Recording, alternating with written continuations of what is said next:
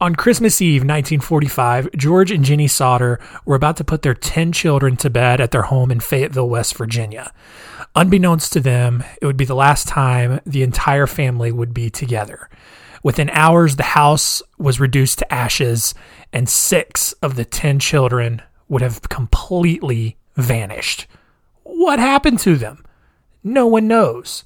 And you're going to learn about the story this week on Our Weird World.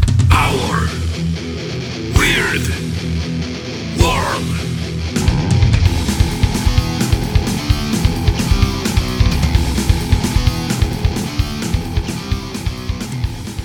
Welcome to Our Weird World. I'm your host, John Hinson. And uh, this week, after uh, some rather uh, crazier stories, uh, we are getting into getting back into some of the darker stuff with just a strange uh, disappearance story. Uh, the Sodder family from West Virginia, um, you know, no one really knows what happened to six of the Sodder kids, but uh, we are going to look into it, and you'll kind of just see. Uh, you know the the primary angles and what most people tend to believe. So let's jump into it.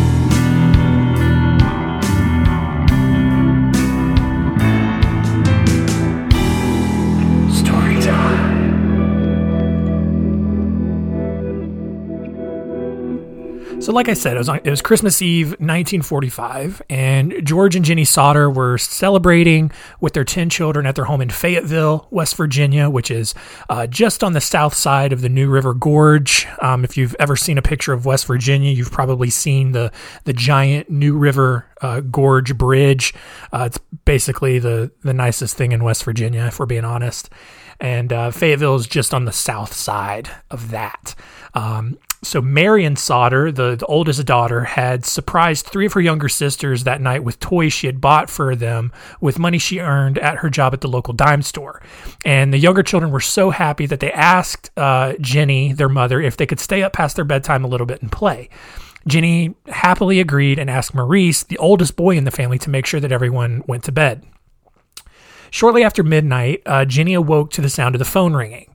And, you know, if you ever grew up in the days of landlines and you got a call after everyone went to bed, it was kind of weird. You know, it was just kind of creepy.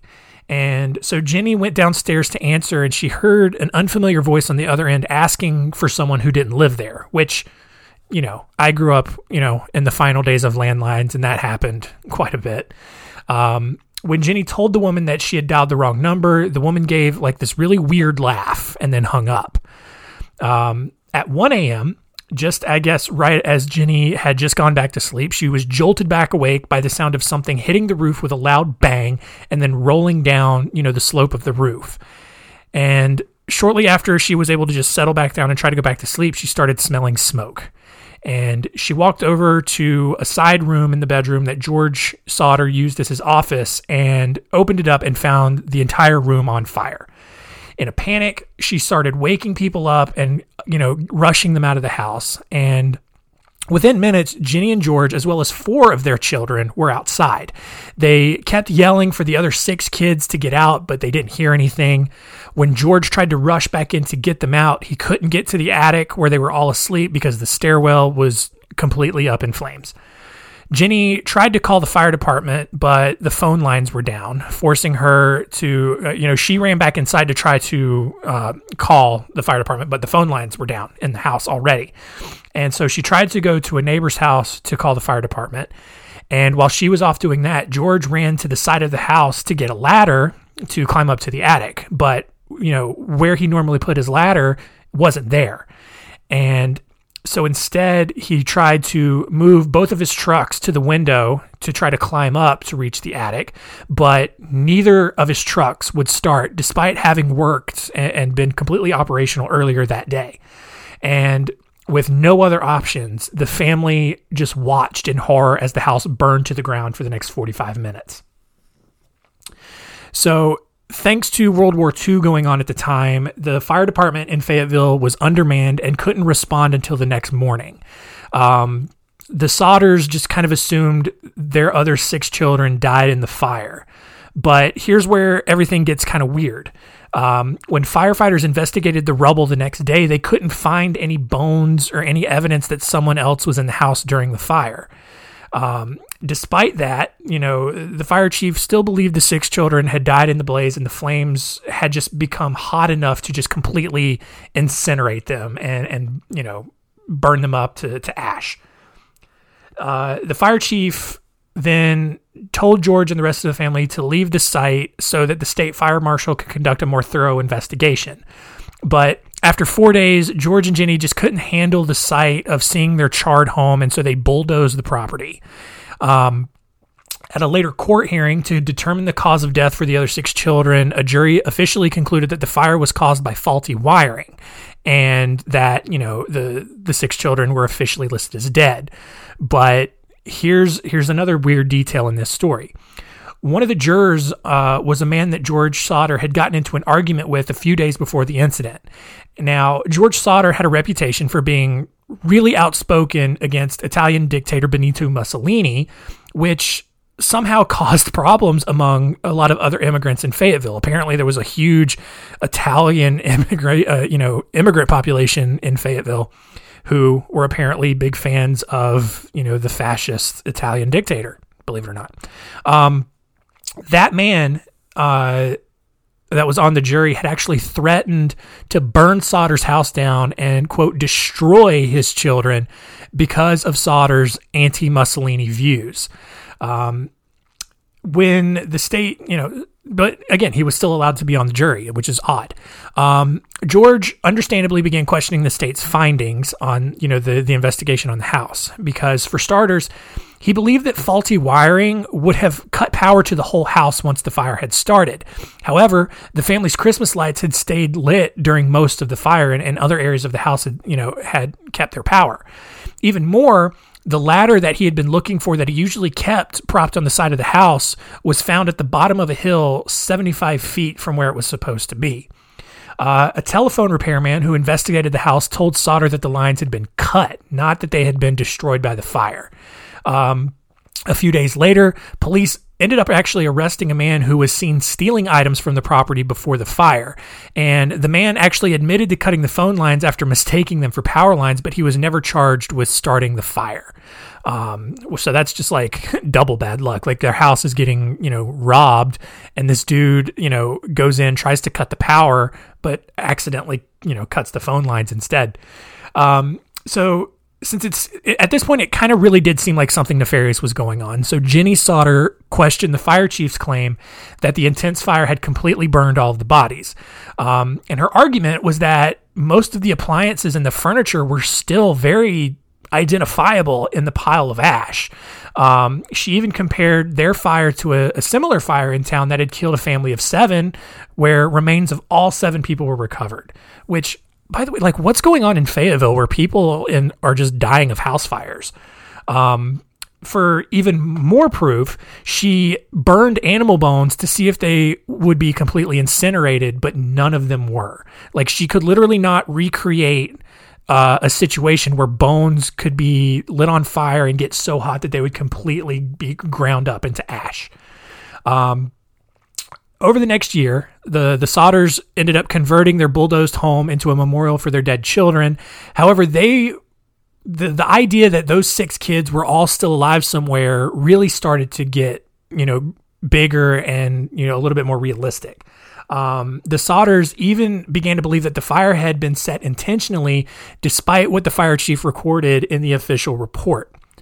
Uh, a few weeks later, Jenny learned that a bus driver noticed seeing people throwing balls of fire at the house on that Christmas Eve night. A few months later, uh, Sylvia, one of the Sodder children, found a small green rubber ball in the bushes. And she took it to George, who remembered the detail of hearing of Jenny hearing something hit the roof and roll off, you know, shortly before the fire started. Um, George thought it looked like a small hand grenade, though you know he wasn't actually sure. And with that little bit of evidence there, the Sodders hired private investigator C.C. Tinsley to look into the entire situation. Um, a few days later, Tinsley, Tinsley came back and learned that the fire chief had confessed to a local minister that he had actually found one of the children's hearts in the rubble and buried it in a box. Uh, the minister then confirmed the story to uh, to Jenny and George Sodder, who, uh, along with Tinsley, actually went out and found that box they which i mean this has got to be like super morbid but they opened it up they found the heart inside it and took it to a local funeral director who actually just informed them that they were holding beef liver and hadn't come remotely close that hadn't even been burned like hadn't come close to anything hot in its existence. Um, the fire chief quickly admitted the hoax but he explained that he had done it with the hope that the sodders would just believe it and stop looking for their lost kid so like on one hand super morbid like you're gonna you're gonna take a beef liver put it in a box and say that it's one of your dead kids hearts. Like i mean I, you know I, that's that's just the sort of cold direct way people in the south kind of go about doing things. And i consider west virginia part of the south. Um and then you know i don't it- it's just it's but whatever. I don't know. Anyway back to the story Four years later, four years after the fire, uh, George Sodder got Oscar Hunter, a pathologist from Washington, D.C., to come out to the property and supervise a thorough excavation. Um, when the search was finished, Hunter produced a dictionary and several coins that had belonged to the children. Hunter also found several bone fragments that were sent to Marshall Newman, a specialist at the Smithsonian Institution, who did confirm that the fragments were human vertebra.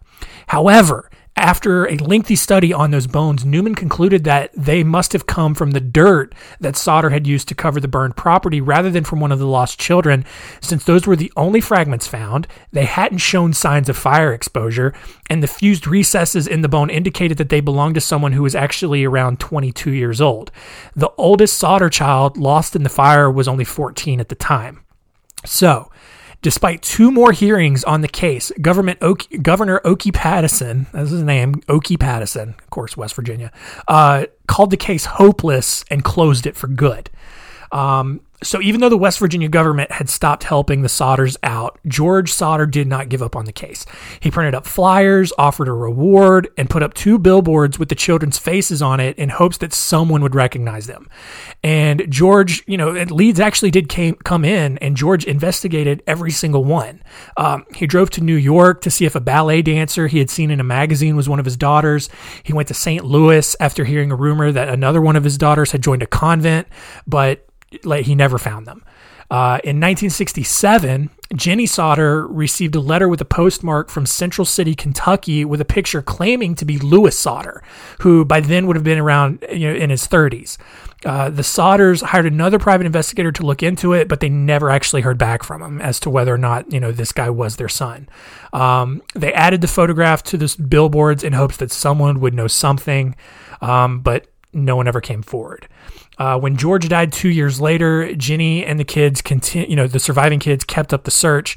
Uh, Ginny wore black every single day and maintained the garden at the side of the old house uh, as part of the memorial. Uh, Ginny ended up dying in 1989, no closer to an answer than she was on the first day. And once she died, the surviving Sodder kids just decided to take down the billboards. Um, despite you know taking down the billboards, they still continued looking, but just never found anything. Uh, they eventually grew to believe that the, um, rather than actually dying in the fire, though, they actually believe that the uh, Sicilian mafia, which obviously you suspect the Sicilian mafia to be operating in West Virginia, um, had kidnapped the children to keep them safe from someone who was actually coming to kill George Sodder.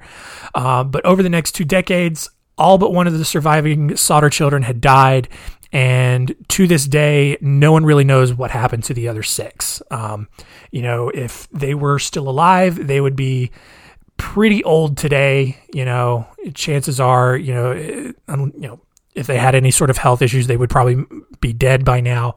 Um, you know, you know, my parents were born in the late 50s, early 60s, and, you know, this happened, you know, almost two decades prior. So, um, yeah, that's it's it. I, you know, no one really knows what happened to them, but there's there was no real evidence to suggest that they died in the fire, but they never actually came forward later on down the road to reveal, you know, what had happened to them if they had actually survived.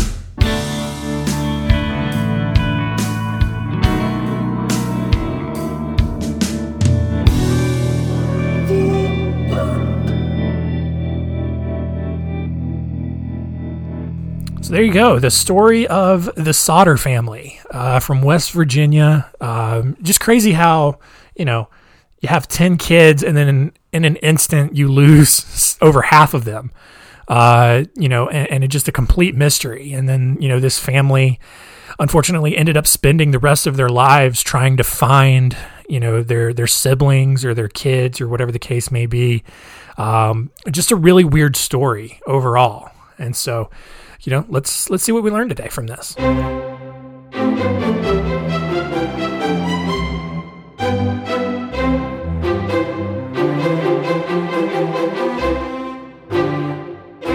What did we learn? Number one, there's apparently a, a, large faction of Sicilian mafia members in central West Virginia. So, you know, watch out. Don't get, you know, attacked by the mob in West Virginia. Um, anyway, number two, uh, you actually typically cannot, you know, completely turn bones into ash from house fire, especially when things like furniture uh, and other appliances that are much more prone to turning into ash from a fire are still very much intact. And uh, number three, don't you know beef livers don't look like human hearts, and uh, you know that's a really mean joke to play on someone, especially someone from West Virginia who likely is not very educated, who actually doesn't know what a human heart looks like, and uh, you know try to convince them that that is your dead kid's heart. That's just mean.